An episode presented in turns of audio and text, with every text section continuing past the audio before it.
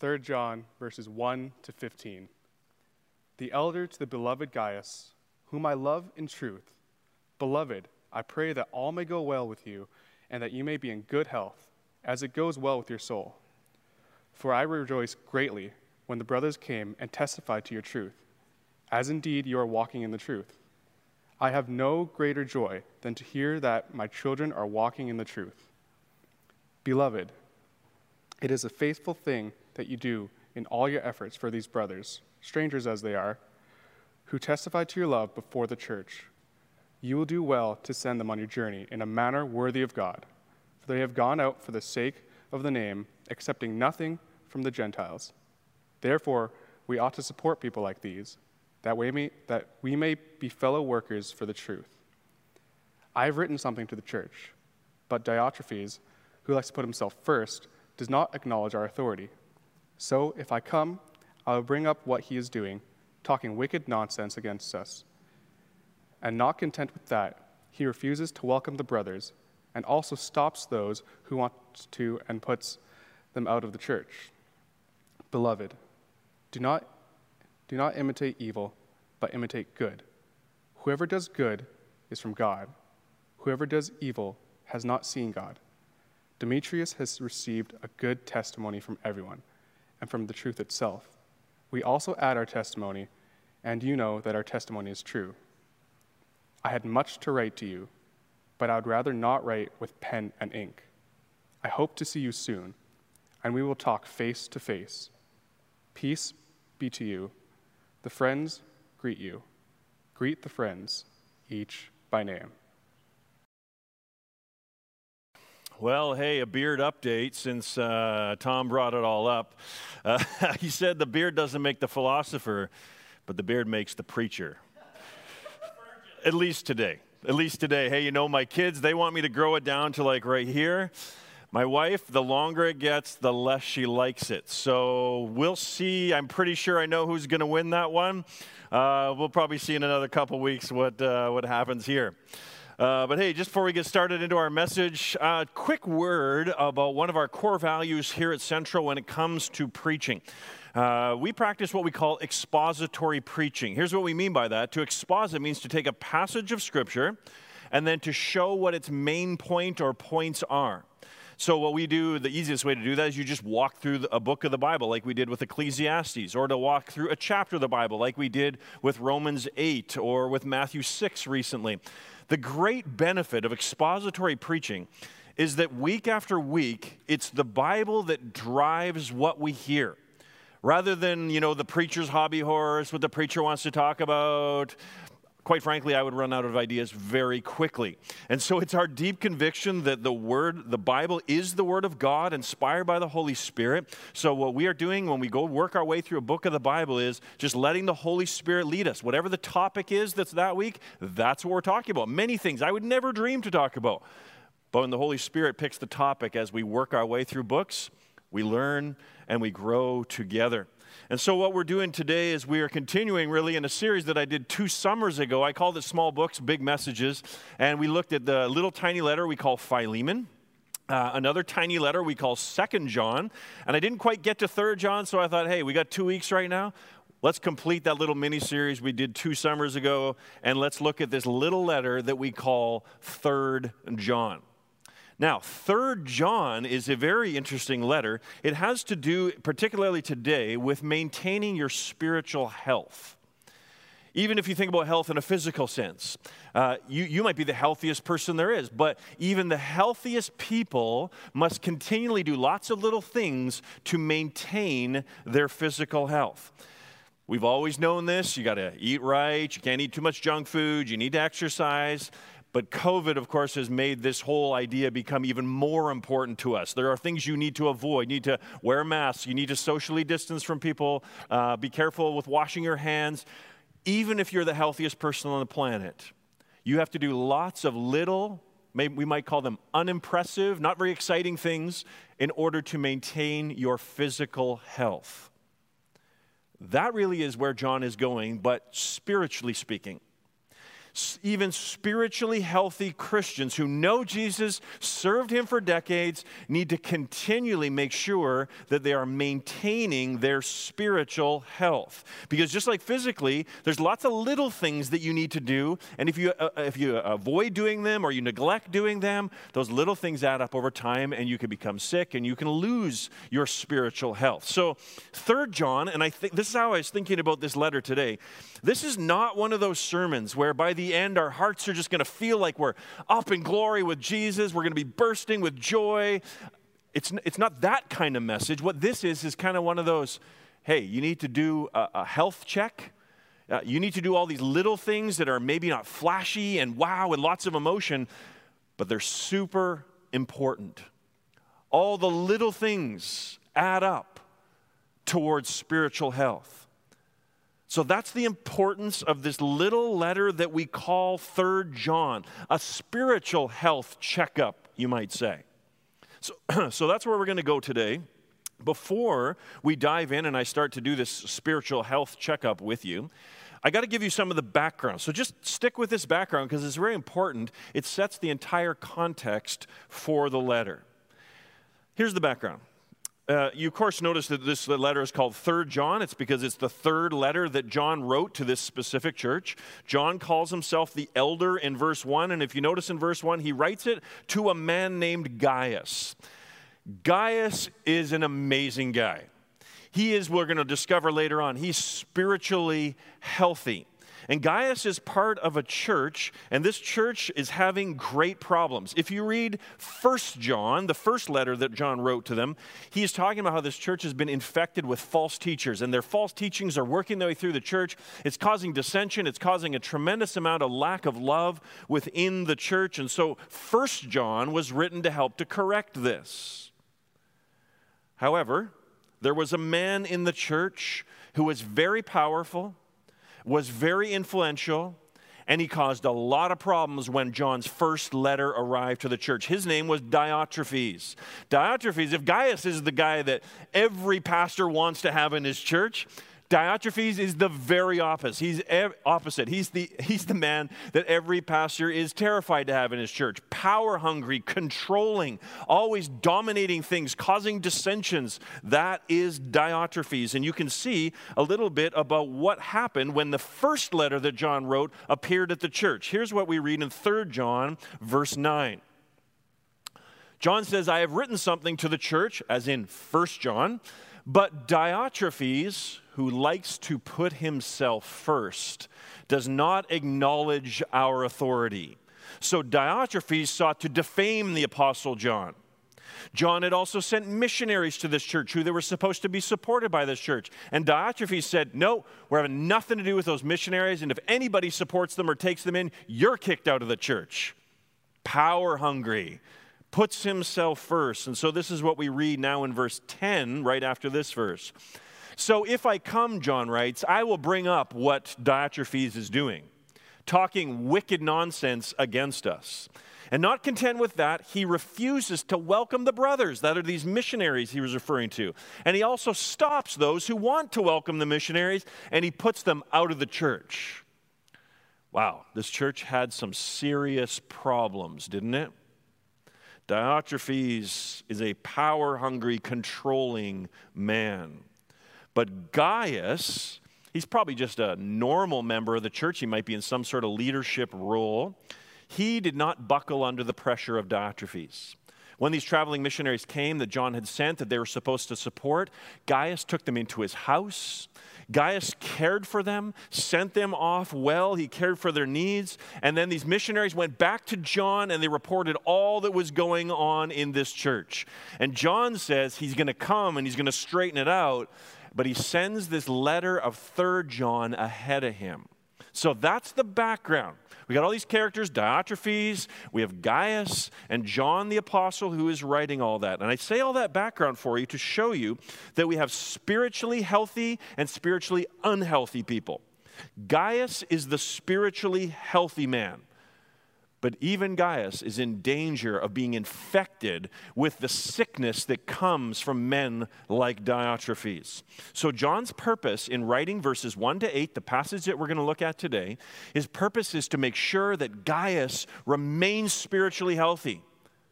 And so he's going to kind of do a health check with him, encourage him on in his spiritual health. And what we discover here is four ways to maintain our spiritual health. This is by no means exhaustive at all, but it's four specific things that you and I can do a spiritual health check on. So, you know, uh, just like right now in our society, if you go on BC Ferries, for instance, uh, they'll ask you, there's a series of questions. They're health check questions. If you want to go into your office building where you probably work, a series of questions. Do you have a fever? Do you have a cough? Do a quick health check, is what they're saying. And if you're not healthy, you got to make sure you take care of it. That is what John is doing with us today. So let's my encouragement to you is that let's all right now just take a spiritual health check against this letter that John has written to Gaius. Here's the first thing that John says. First of all, if you want to maintain your spiritual health, then you must care for your soul, care for your soul along with your body.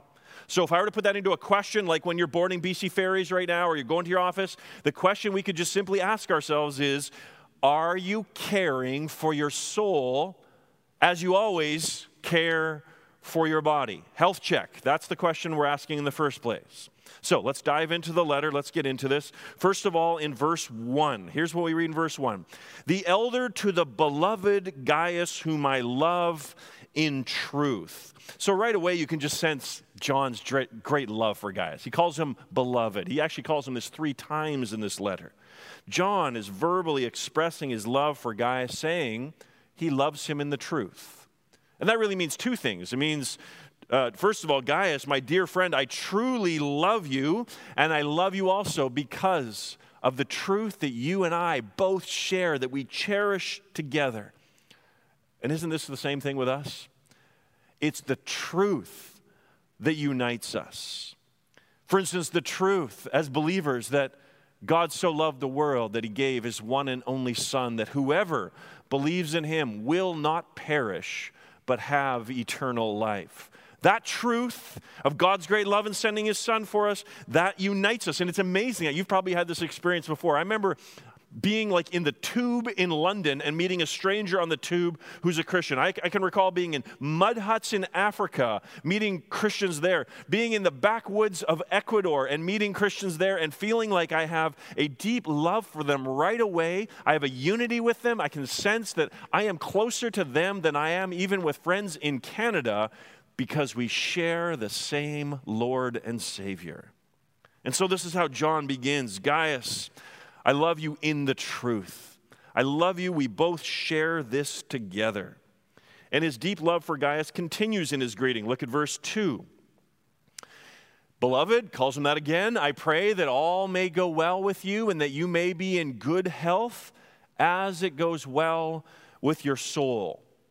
So, John is praying for Gaius's physical well being, his overall psychological well being. He's praying just for his, what we might just call your physical health.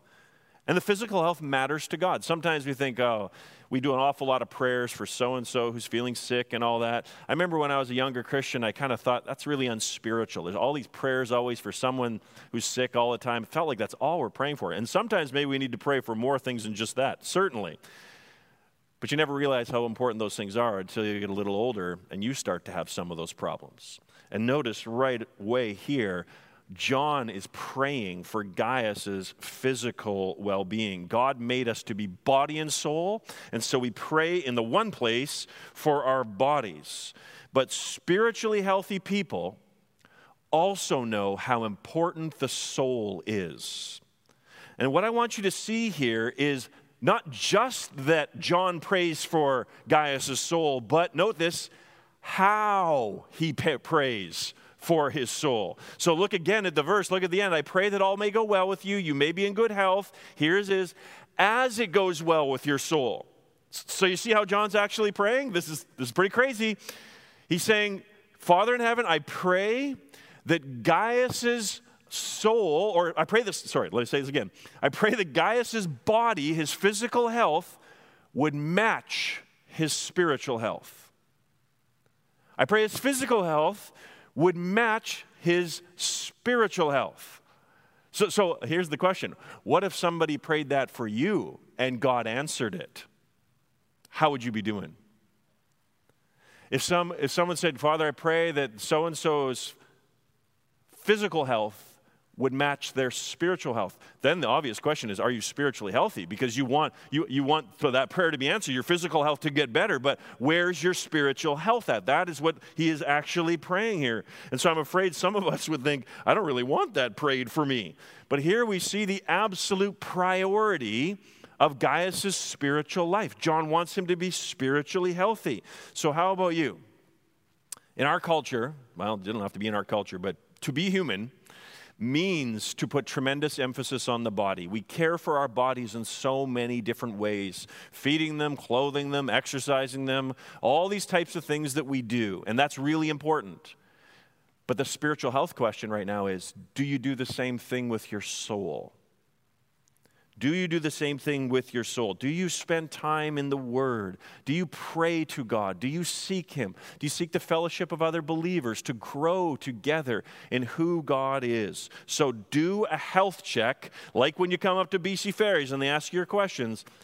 Are you making sure that you are caring for your soul just as you always care for your body? That's the first spiritual health check question. Here's the second thing that John wants to do in talking about health. If you want to maintain your spiritual health, then you must also devote your whole life to living out the truth. Devote your whole life to living out the truth. So, to put it in a question, like when you walk in a door at your office, the question might simply be Are you devoting your whole life to learning how to live out the truth of what it means to be a Christian? I get this from verse 3. For I rejoiced greatly when the brothers, those are the traveling missionaries, when they came, they'd gone to Gaius' church, they'd come back to John, when they came and they testified to your truth, as indeed you are walking in the truth. Two things kind of going on here, two angles of the truth. First of all, these missionaries came back and they said great things about Gaius. Gaius knows the truth, John. He's rock solid. Uh, so Gaius is the guy who he, you ask him a, a Bible question, he might not know all the answers, but you generally say, that guy knows the Bible. That guy knows Jesus. He's not in danger of going way off track into some weird conspiracy theories and all kinds of odd teachings. No, the guy knows the truth. He believed that one God created all things and He's the one who gives us life and breath and everything else.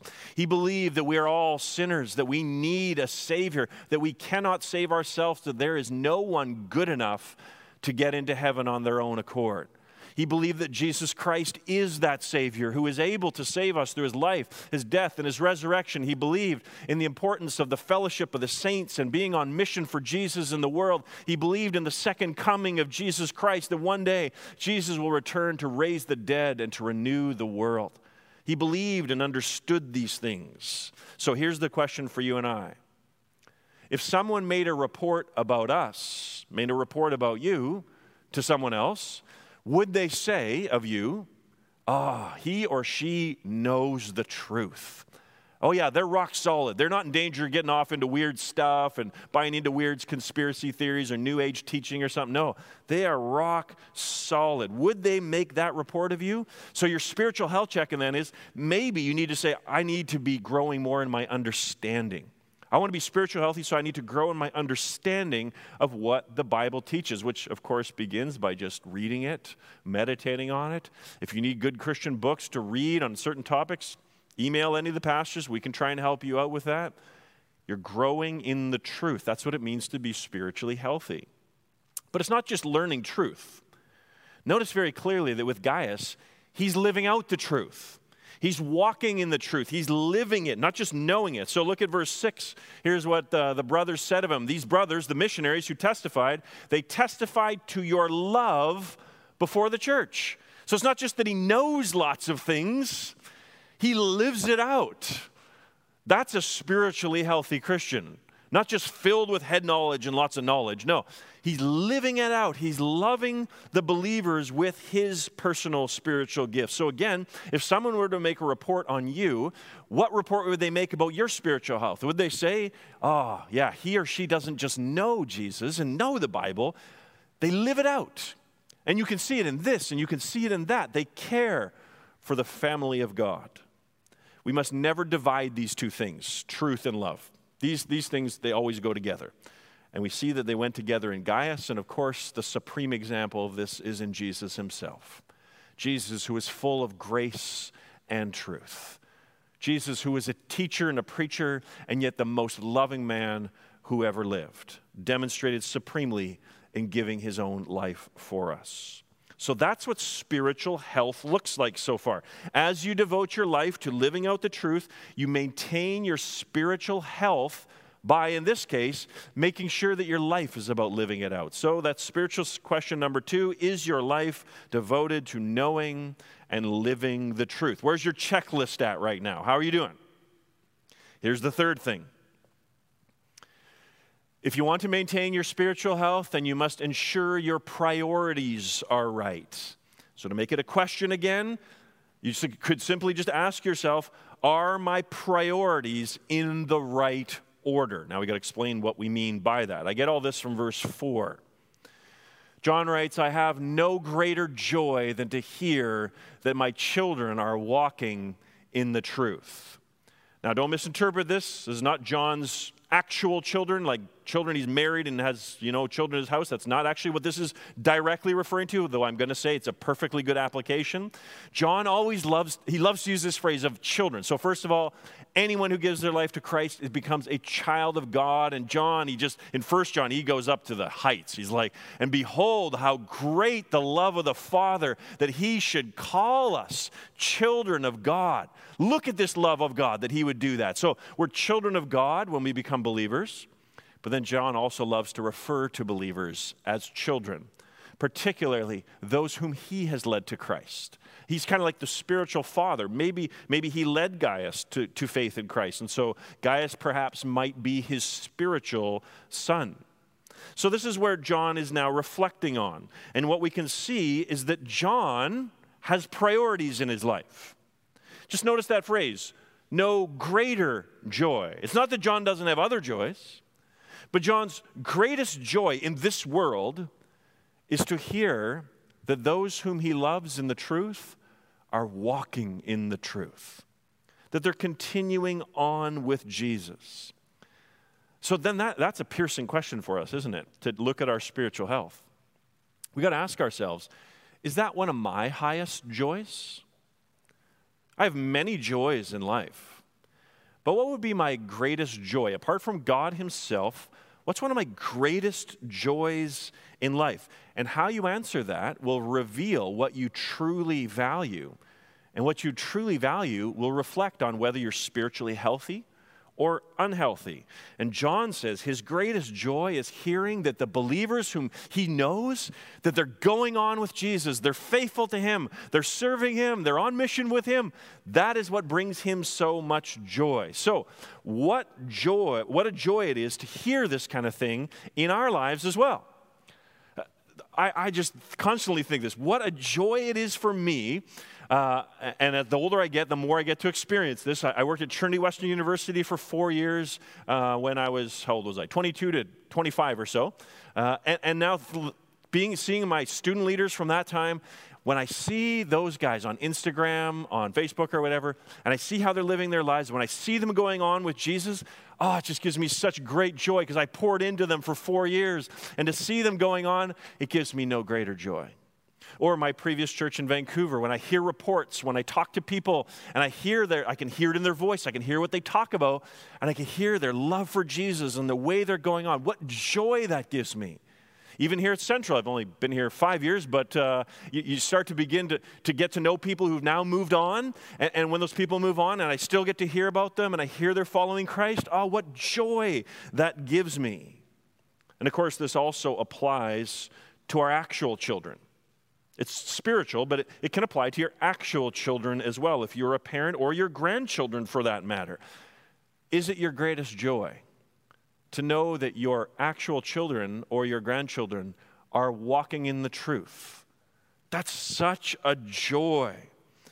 And then on the flip side, you know you're spiritually healthy actually if it concerns you when they're not. Now, that's something that will grieve you, of course, if they're not following Jesus.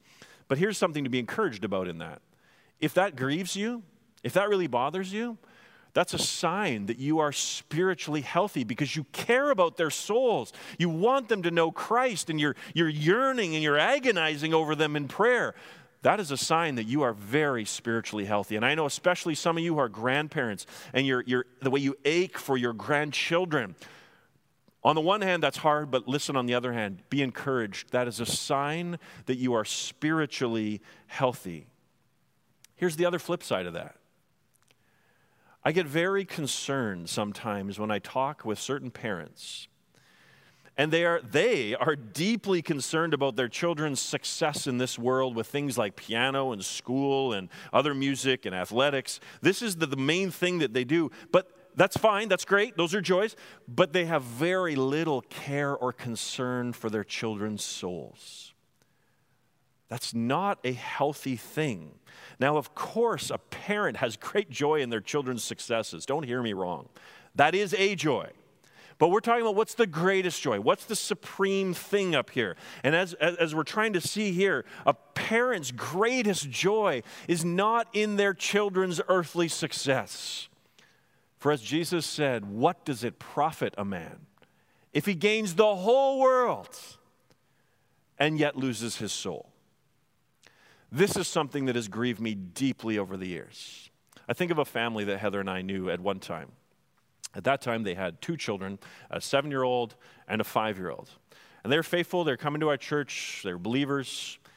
And then one Sunday they just weren't there, and then two Sundays, and then three, and then four. And I thought, oh, I wonder what's happened with them or what's going on. So I gave them a call began to talk with them, and they said, Actually, we've just been kind of looking at our life priorities, and we feel like right now, where our kids are at, we want to take Sundays to just be a family day. And so we just think family is really important. So we want to focus in on our kids right now. Uh, and this was like pre live stream and all that stuff. So they weren't attending anywhere, they weren't part of a church family anymore. They said, We want to focus on that and kind of the kids' athletics and sports and dance and those kind of things. And I tried talking with them about it, but it went nowhere. And so years went by. And Heather met up with the wife just in, in happenstance at one point and began to catch up. And the wife began to talk about how successful her children were at dance. And how uh, and their family was wonderful, and they, they're enjoying their time with their family. Their kids have become so successful in the world of dance. And all of this was very interesting to us because they had largely abandoned the faith and no longer were walking with Jesus. Of course, parents should have great joy in their children's success in things like dance. Of course, parents should focus on their children and seek to have a good family that loves one another. But these parents were also modeling and teaching to their children what are the most important priorities in the world. And for them, what they were modeling and teaching was the highest priority in life is family and dance. But what does it profit a child? If he or she grows up to have a great family and to be the most successful dancer in the world and yet loses their soul. That's the negative example, the flip side of all this. So, parents, I ask you, what is your greatest joy? You have many joys, but what's your greatest joy for your children? And, and I think what this text is calling us to, uh, not just with families, but with our, uh, in our whole life, is to say what I want above all for all people, and what I want above all for my children and my grandchildren is that they would know Christ, that they would follow Him. And, and we can't control that, but what we can do is we can model priorities and we can guide them, we can instruct them, and by the way that we live, we are teaching them what the highest priorities are in life. So, are our priorities in the right order? Are we spiritually healthy? That is the question that John challenges us with here when we see his highest priority of saying, There is no greater joy than to hear that my children are walking in the truth. So, spiritual health check for you. How are your priorities? How are your priorities with others you know and with your family. Do a spiritual health check and then figure out what needs to be done in order to make sure that just like with your body, you take the little steps to make sure you're physically healthy. What little steps maybe do you need to take to ensure your priorities are right? We come now to the final points. In the fourth place, if you want to maintain your spiritual health, then you must continue to support the ministry of Christian workers. The ministry of Christian workers. So, we're going to get into what all this means, but here's the question to ask yourself uh, the spiritual health question is this Do I, do I and my wife, or do I and my family, whatever, do we support Christian workers? Maybe that's not where you thought this final point was going, but hey, this is expository preaching. Whatever comes in the text, this is what we talk about, and this is where John is going. And what John wants to show us here is that spiritually healthy Christians are those who show love in practical ways. And in this context, one sign that you are truly spiritually healthy before God is that you financially and actively support those who make their living through teaching, preaching, and spreading the gospel of Jesus Christ. So let me unpack this, and we're going to see very practical ways that we do it. Let's first of all just notice that is the main context of what John is talking about. He's not talking about just supporting Christians in general. He's supporting talking about supporting Christians who give their life to promoting and to building up people through the gospel. I get this, for instance, in verse 7. Referring to those missionaries who came to Gaius' church, he says, They have gone out for the sake of the name. That's why they've gone out. That's what their whole life is about serving Christ, accepting nothing from the Gentiles. So this is what's going on in this church. They went out for the sake of the name. That is the name of Jesus, these missionaries went out for. And John is talking about the need of Gaius and his church to support them, to take care of them as they devote themselves to this task. Now, in John's day, what this would primarily have meant would be to show hospitality, to have the people into your home. And in those days, this mattered way more even than it does today. Because a hotel or an inn in those days, if you know went to Gaius' hometown and you're going to go to the church on Sunday and you arrived on Friday, if you wanted to go to an inn, all of the inns were places that you slept, but they were also brothels. So it's a bit of an awkward thing to try to have a prayer meeting, you know, with your, you know, other missionaries when you're in a brothel. And so they weren't the best places to stay. And so the Christians in the town would take them into their house and, and they would take care of them and then they would send them on their way. And so this is what's going on in 3rd John. And in verses 5 and 6, we learn that Gaius has been doing this. So this is what we read. Beloved, it is a faithful thing you do in all your efforts for these brothers strangers as they are, so Gaius doesn't even really know them, strangers as they are, who testified to your love before the church. So when these missionaries went back to John's church, they were telling everybody in the church, man, we went over to Gaius's church and Gaius took care of us. I told you he was a great guy. Gaius like took all these guys into his house. He like made a steak dinner. When they went down to their beds at night, there was a little mint on the pillow. Uh, when they got up in the morning, he fed them breakfast. And then as they were leaving, he you know had a time of prayer with them. And then he kind of just handed them a little envelope as they went out the door. And when they opened it up, they you know there's a little money, a little cash in there for their next few days of travel. That's the kind of guy that Gaius is. And apparently, John was going to send more workers Gaius's way and despite the opposition from Diotrephes, John wants Gaius to keep supporting these workers. Here's what he writes in verse 6 You will do well to send them on their journey in a manner worthy of God. Same thing in verse 8. Therefore, we ought to support people like this. Now, from all that, three quick things about how to practically do this in your life to maintain your own spiritual health. First of all, notice that Christian workers are to be supported in a manner worthy of God. That's how we are to support Christian workers, in a manner worthy of God. That's referring to financially supporting them. So it's not saying that a, a Christian workers, whether pastors or uh, camp workers or missionaries, it's not saying they have to be rich, but neither are those who support them supposed to be cheap about it. There's obviously a middle ground that goes on there. Listen, you cannot pay someone enough to do funerals for children. You cannot pay someone enough to take on the marriage troubles of others to try and help them along. You can't pay someone enough to leave this country, to fly to another country, get to know other customs, other ways, leaving behind all they know to try to spread the gospel. You can't pay people enough to do things like that, but you can pay them and support them you can financially support them. And we're to do it in a manner worthy of God. So that's the standard. And, and how does God support? Is God cheap and stingy? No, God is the one who is generous. God is the one who gave his own son in generosity. And we are to model our giving after God's giving, supporting them in a manner worthy of God. So we got to ask ourselves do I support Christian workers? Now, right here, I obviously need to make an aside, lest you think that I am preaching on this or making these comments to try to gain money for myself. It's not at all what I'm doing. I'm trying to preach through what the text says, so I hope you give me the benefit of the doubt. But I also just want to say this, lest you think that. I think here at Central, speaking for myself, you support me in a manner worthy of God. So I don't need more. I, I feel blessed. And I know I want to speak on behalf of all the staff that we have and all the pastors here to give a big thank you to our personnel committee.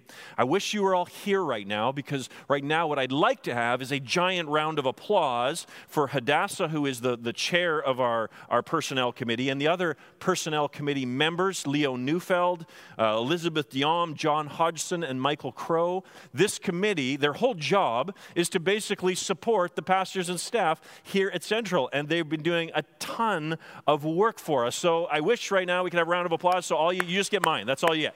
So there's a couple other tech people here cheering for you. We thank you. But we're very grateful here at Central to have this team who cares for us to make sure that we who are doing our whole lives, we make our living off of Christian ministry, that we are cared for and we are supported. So well done, Personnel Committee, and well done, Board, for your work in doing this for us. I say this also, though, because I know that many of you will eventually go on to other churches, you'll move, you'll go places. So I want to tuck this away in your mind because if you're at those places, I want you to take special concern that your pastors and staff of your church or missionaries that are, you're, you're supporting, that they are cared for properly financially. You know, it's, it's, it's terrible ways sometimes that pastors and missionaries get treated terrible ways. I've got to be honest with you. Some pastors or some churches honestly have the view of God, we'll keep them, you know, we'll keep them poor, you keep them humble. That's how some pastors or some churches seem to treat their pastors. It's never to be the attitude of a church. You're always to pay your staff fairly, and the language there is in a manner worthy of God. So, wherever you're at in the future, ask yourself are we caring for our Christian workers in a manner worthy of God. That's your grid that you have to work through. And so ponder on that for your time here and as maybe you move on. Here's the second thing about how to practically do this Christian workers are to be supported primarily by Christians. this shouldn't be anything weird, but notice what he says in verse 7 uh, he says they have gone out for the sake of the name, accepting nothing from the Gentiles. So it's not that you can't ever accept something, say, for instance, a bursary from the government if they want to give it. We don't take it if there's strings attached. If the government says, like, for instance, we said no when there was the student uh, summer grant where we had to sign saying we are in favor of abortion, we did not take that money because there's strings attached. But if, if someone wants to give you money, it's okay, it's not the end of the world. But the main point here is Christian workers are to be supported by Christians because we're on the same team, we're part of the same family, we have the same values. That's who's supposed to primarily support the Christian ministry. And so these itinerant missionaries, that's what they were doing. In verse 8, it says, We ought to support people like this. So, how do you do this? You want to be really practical? Easiest way in the world. Do you realize when you give towards Central Baptist, a portion of your dollar goes towards exactly what we are talking about. So you don't have to think to yourself, okay, what missionaries am I supporting? You can do that if you want. You don't have to think about which Christian workers. This is one of the easiest ways to do it in any church. When you give, you're automatically supporting the preaching ministry here at Central. You're supporting children's ministries, youth ministries. A good chunk of our budget goes to overseas missions. You're supporting missionaries as they go around the world. Some of our money goes also to Camp Quanos, where we have people full time up there working to lead kids to Christ at camp. So realize This is exciting. Every dollar you give towards Central, whole parts of it are just going to support exactly what we are talking about here. Very practical, very easy way to do it. Finally, lest Gaius or lest we ever give out of a begrudging way, John wants to give us the reason why we should do this. He says we should consider it a privilege. And why is it such a privilege to support Christian workers? Notice what he says in verse 8. Verse 8, oh, we don't have it on the screen, do we? Nope, all right. Uh, verse 8 says this Therefore, we ought to support people like these that they may be fellow workers for the truth. Actually, we have it. I jumped ahead. Sorry, I was supposed to, I didn't even give the point. The, the point there was that when you support Christian workers, you become a fellow worker with them. You become a partner in the work with them. That's the main reason why you do it. That's why it's such a privilege. And verse 8 says, We ought to support people like this that we might be fellow workers. This is a language where you might say partners, you might say team members for the truth. So here's what's going on then. When you support Christian workers, it's not that you're just giving your money because that's what spiritually healthy people do and this is what God says to do. It's that. But here's the exciting part about it you become a partner in every one of those ministries. And so, even just speaking personally, because I can't talk on behalf of all the other staff, but I can talk on behalf of myself. If you've ever been ministered to by any sermon I've ever given, realize that I am part of a team. And what I do could never happen without a team, could not happen without your generous financial support. So you are my partners as you have given. Same thing, I guess I can speak on behalf of all the other staff. I don't think they'd mind this. That you, when you give money, you are partnering to see children raised up to know Christ. You are partnering to see youth raised up to know Christ. You are partnering with camps. You are partnering with overseas missions all over the world, wherever Central is doing mission work. Listen, you're, you're not just giving money. You're part of a whole movement. You're part of a team. You're part of all that God is doing in the world. And even right here, I just want to say thank you so much for your support during COVID. At the beginning of this, I got to admit, I got a little freaked out. Where are the finances of the church going to go? What are we going to have to do as a result if the finances go way down? But right now, you have given generously. The board is being cautious in moving forward. We can't, we're thinking this is going to go for a year, year and a half. We don't know. But boy, the trend so far with you and your giving, I'm impressed. Well done. Well done, Central. You are great team members partnering as you're able continue to give, and we'll see what God will do with your generous gifts. All this makes me think of that famous little story where a man was walking up and he saw three men laying bricks, and he went up to the first man. He said, Hey, what are you doing? He said, I'm just laying bricks. What does it look like I'm doing? Okay, he moved on to the second guy. Hey, what are you doing?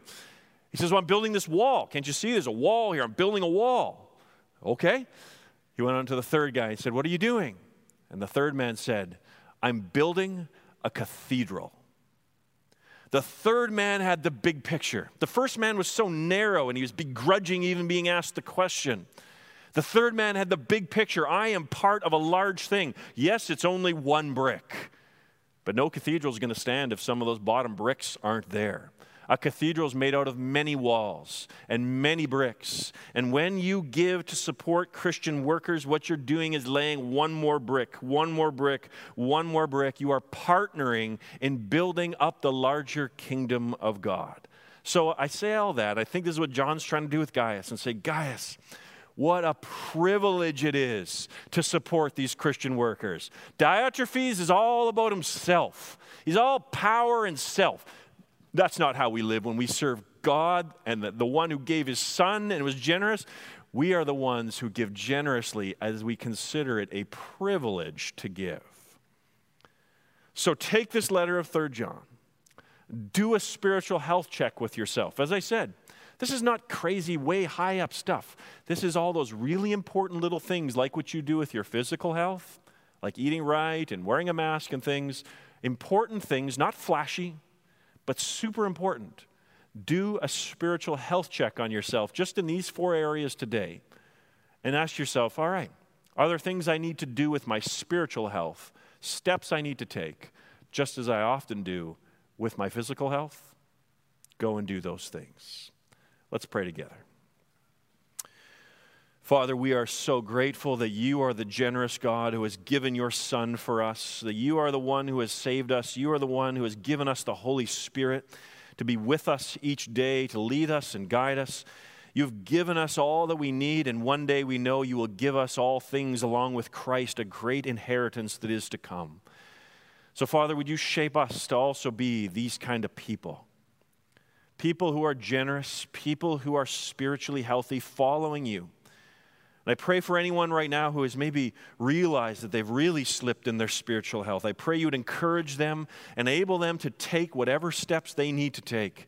Maybe in prayer, getting back into the Word, whatever it may be, Lord, I pray that you would give them encouragement in that for all of us. Enable us, O oh God, to remain spiritually healthy, that we would be faithful to you, never drifting away from you, never falling away, but you would continually draw us back. We give you the glory, for you are so worthy of it. Glory be to you, Father. Glory be to you, Son. Glory be to you, Spirit. We praise you, our triune God. We pray it in Jesus' name.